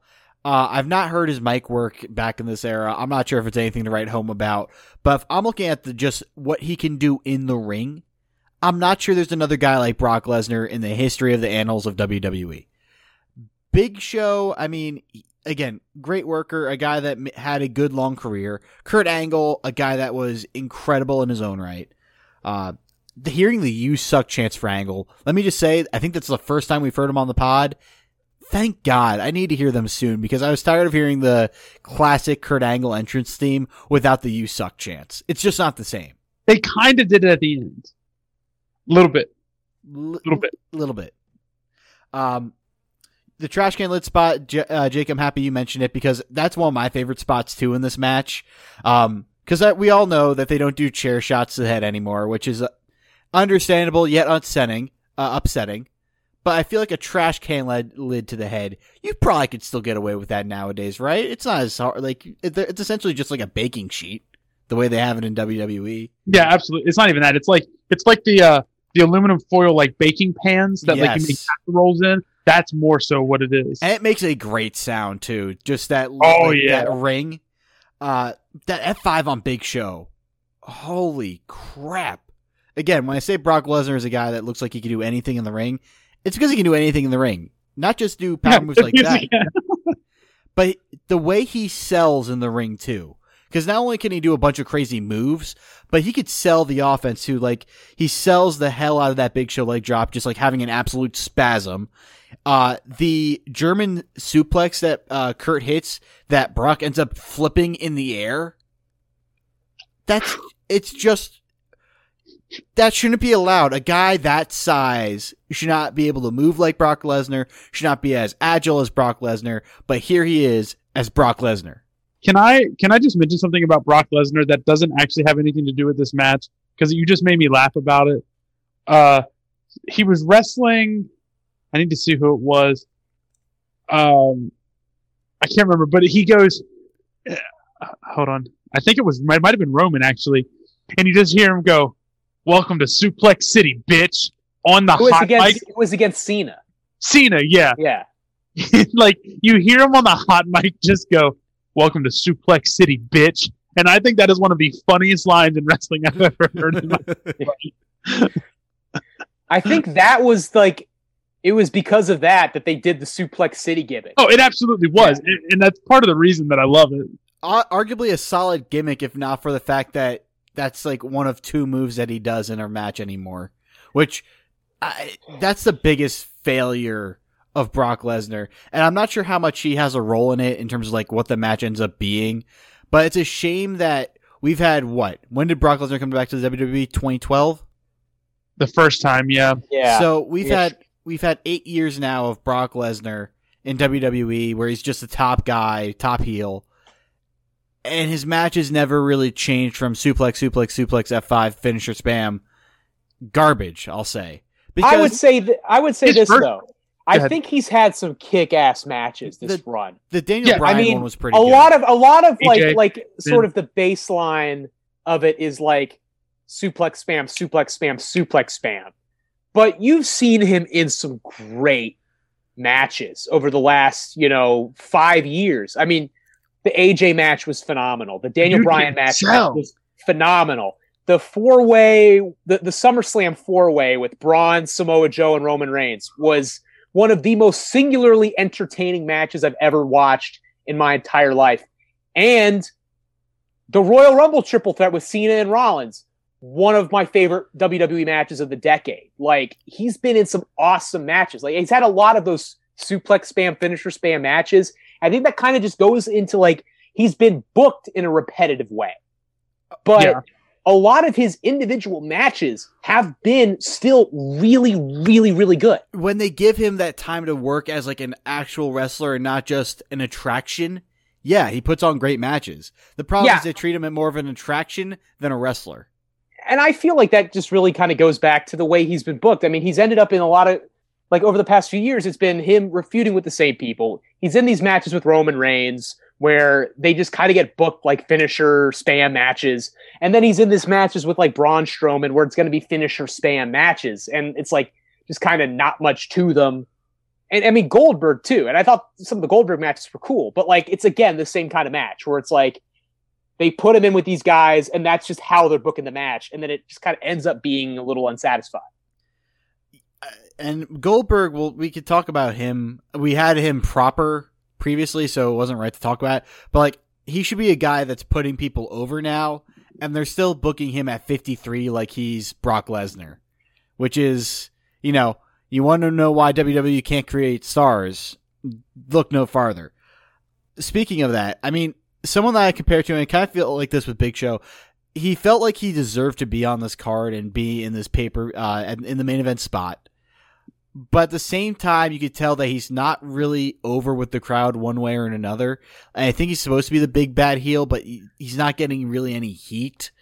And I just compare him to like Braun Strowman now, where yeah, Braun was really over early on, but they never pulled the trigger. It feels like Big Show was another guy that would have went over really, really well at a certain point in time, but they never pulled the trigger on him. Yeah. Agreed. Yeah. It's one of those things, man. That's how it is. But so that will wrap up the card. So that will move us on to our two and a half marks. Ooh, can I go first? Yes, go first, Jacob. Let's go. All right, so I'm giving out my half mark. It is a negative half mark, and I'm giving it to scripted WWE promos. We didn't really talk a whole lot about the promos here, but there's one that just really caught my attention, and it was one line, and I just hated it. After the Benoit Eddie match, we cut backstage to Vince and Stephanie. And Vince says the line, and as you know, your mother, my wife, Linda McMahon. And then like I love the way just normal people talk when they're with their family. this you is know? how normal people talk. And that's the only example I have from this entire show because I couldn't stop thinking about how he said, and you know, your mother, my wife, Linda. Wait, normal people don't speak like that. Really? no, I, I sure as hell don't. And like, as you know, your brother, my son, Connor Long.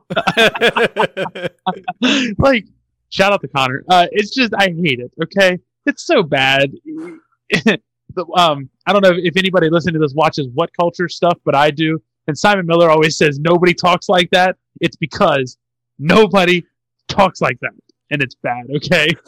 Um, moving on, I'm going to give my one mark to mom jeans. Did you guys notice anybody wearing mom jeans? Because JBL, Faarooq, and Funaki oh, all yeah. had mom jeans on. JBL is just out kicking ass in a t-shirt tucked into his mom jeans with cowboy boots on. And you want to talk about some power levels? I think that's a high power level. And Funaki, go ahead. JBL in 2003 is wearing these like high waisted mom jeans, like like it like an art school girl in New York City in 2020. He, oh my god, he's dressed exactly like that in 2003. It's great. Um, and Funaki too. He had him on too. He he made him look kind of good though. And my final two marks are going to go to old WWE belts. The old tag belts were gorgeous. Facts. Okay. The the new ones that have like the uh, or I, I think this was the the version before the ones we got now. Um, they were they had like the Centurion soldiers on it. Do you know what I mean? I was gonna say like yeah. the Spartan helmets. Yeah, and like they, I don't know, it just doesn't make any sense for that. It wasn't like like they like this, they didn't fight in pairs. You know what I mean? Um, the WWE Championship I thought looked good here too. Um, I, I, wish Big Gold had been on here so I could talk about that more, but I just think that the old style of belts is just really missing. Um, and I thought I think that they always looked super good back then. Um, and I think the tag belts alone warranted my two marks to the old WWE belts. Mm-hmm. Yeah. David, go ahead. I'll go next. Okay, so my half mark, I already talked about this a little bit, but I'm going to give my half mark to the Eddie Guerrero lowrider. I talked about it. I said there's never been a bad entrance where somebody entered on a motorized vehicle, but seeing Eddie Guerrero come out in the lowrider, seeing him pop the lowrider on the stage, just being so cool, it's just one of those things that makes you so profoundly sad that Eddie's not here anymore because he was so cool and just so much fun to watch him do anything. And that entrance is one of the great entrances in the history of wrestling. Absolutely. My one mark goes to singlet tag teams. The world's greatest tag team, American Alpha, the Steiner brothers. Is there a tag team of guys who wear singlets that has ever not kicked ass? Jake, I ask you directly. Are you even paying attention right now? I'm asking you a question. I sorry, I thought you were about to ask me the question. I just asked you the question. What was the question again? I'll answer. Has there ever been a tag team of dudes who wore singlets that didn't kick ass? No, Yeah. can't think of one. I said world's greatest tag team, Steiners, American Alpha. Scott Steiners, Yeah. American Alpha. It's never, they've always kicked ass every single time. And then my two marks WWE multi man Hoss matches. I think this is a particular genre of match that WWE does better than anybody else, where you put four, three or four big guys in a ring and then just have them like do 10 to 15 minutes of them just slamming each other through the announce table and just doing big moves and just beating each other to hell.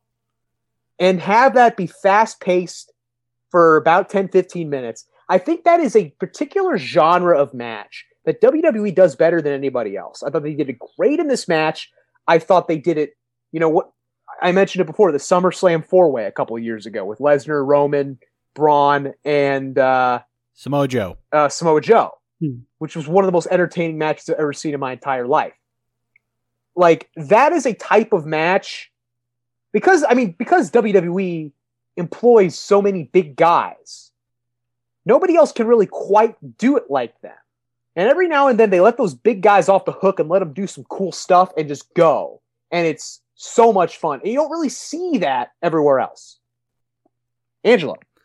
All right, uh, saving the worst for last. Uh, let's go with the half mark. The guy I pretty much marked out for the most on this uh, episode. It's gonna be John Cena, Doctor of Thuganomics. I mean, from the throwback jerseys to the really corny rhymes. I mean, this is my real first introduction to Thuganomics proper, and it was just so awesome to see. And it was makes me clamor for like uh it made really happy when they brought it back for a one time WrestleMania thing with Elias. Uh that Cena comes out, pretty much just is on Elias, then leaves. I, it was just so much fun as a seeing Cena as a heel, something that we never really see throughout the rest of his career. Just an impressive showing by the young John Cena. Uh, going off to now to my one mark, and it feels wrong to give him the one mark, but that's because we have an exception for the two mark. Uh, one mark's going to Brock Lesnar. The guy works his ass off in his ma- this match, and as someone that started watching wrestling uh, in 2007, 2006, I never really had a Brock Lesnar memory before he came back to the WWE.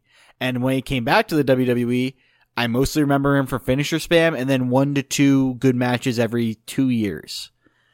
This version of Brock Lesnar that we see here without Paul Heyman, without the overbooking, without just being spam, spam, spam, is impressive. Does he have a diverse move pool? Not really. But the moves that he does do and the selling that he does is just downright incredible. I mentioned that German suplex where he flips in the air. That kind of athleticism you just don't find. And he's like 6'3, 250 at least. And the guy's doing stuff like that. So the one mark's going to Brock Lesnar. The two marks, the guy who showed out the most on this card and probably the reason why the rest of the card was tainted, Eddie Guerrero. Again, he has the entrance. He's got the theme music, Latino Heat. He's got Taz on commentary losing his mind about Latino Heat. He's doing a bunch of heel stuff. He's trying to cheat to win. He has the frog splash. I- again, a guy that's just a damn shame that he's not around today because a guy that he could absolutely still be working today, a la Jericho. But the match he put on with Chris Benoit is just downright incredible. He gets a little promo spot later on the uh, pay per view, and it seems like I know. Uh, he, it seems like he's faking his Hispanic accent almost. I know he doesn't, but it seems like he's being extra with it, and I appreciate that as far as his character goes. And it was just incredible. I think Eddie.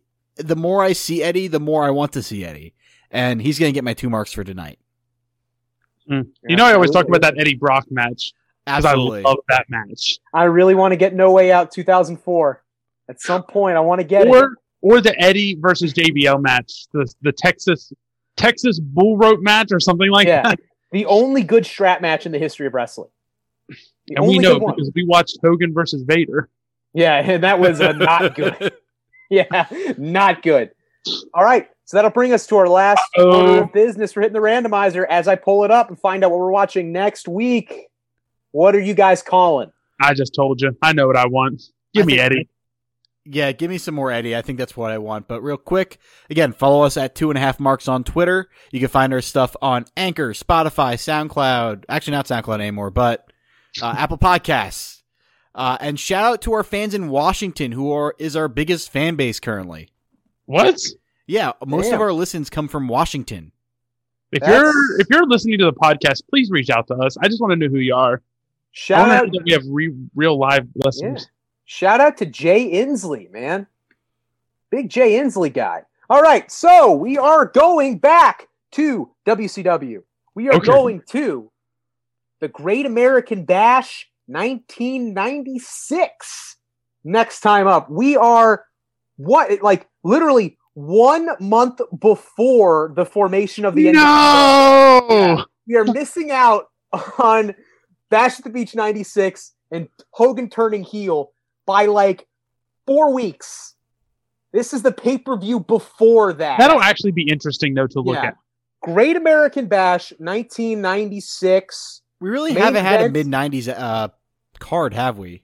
Not really. We haven't really had much mid 90s No, in general. Like ninety four to Um, ninety six, we really haven't. There is there is no Eddie on this card. I am Uh, I am you know very very sad to inform you, but there is a Chris Benoit match. There is a I'm sure really awesome Dean Malenko versus Rey Mysterio match. Ooh, Ooh, And the main event is a one-on-one match. Lex Luger challenging for the WCW heavyweight title against the Giant, the Big Show, later known as the Big Show, but in WCW, the Giant. So that will be hmm. next week. The Great American Bash, 1996. The lead up to Hulk Hogan dropping the leg on Macho Man Randy Savage. this that is what have to- interesting. Yeah, that is what we have to look forward to next week. Great American Bash 1996. And so that'll do it for this episode of the Two and a Half Marks podcast. And for my good friends, Angelo Inglisa and Jake Long, I am David Statman. And as always, thanks everybody for listening.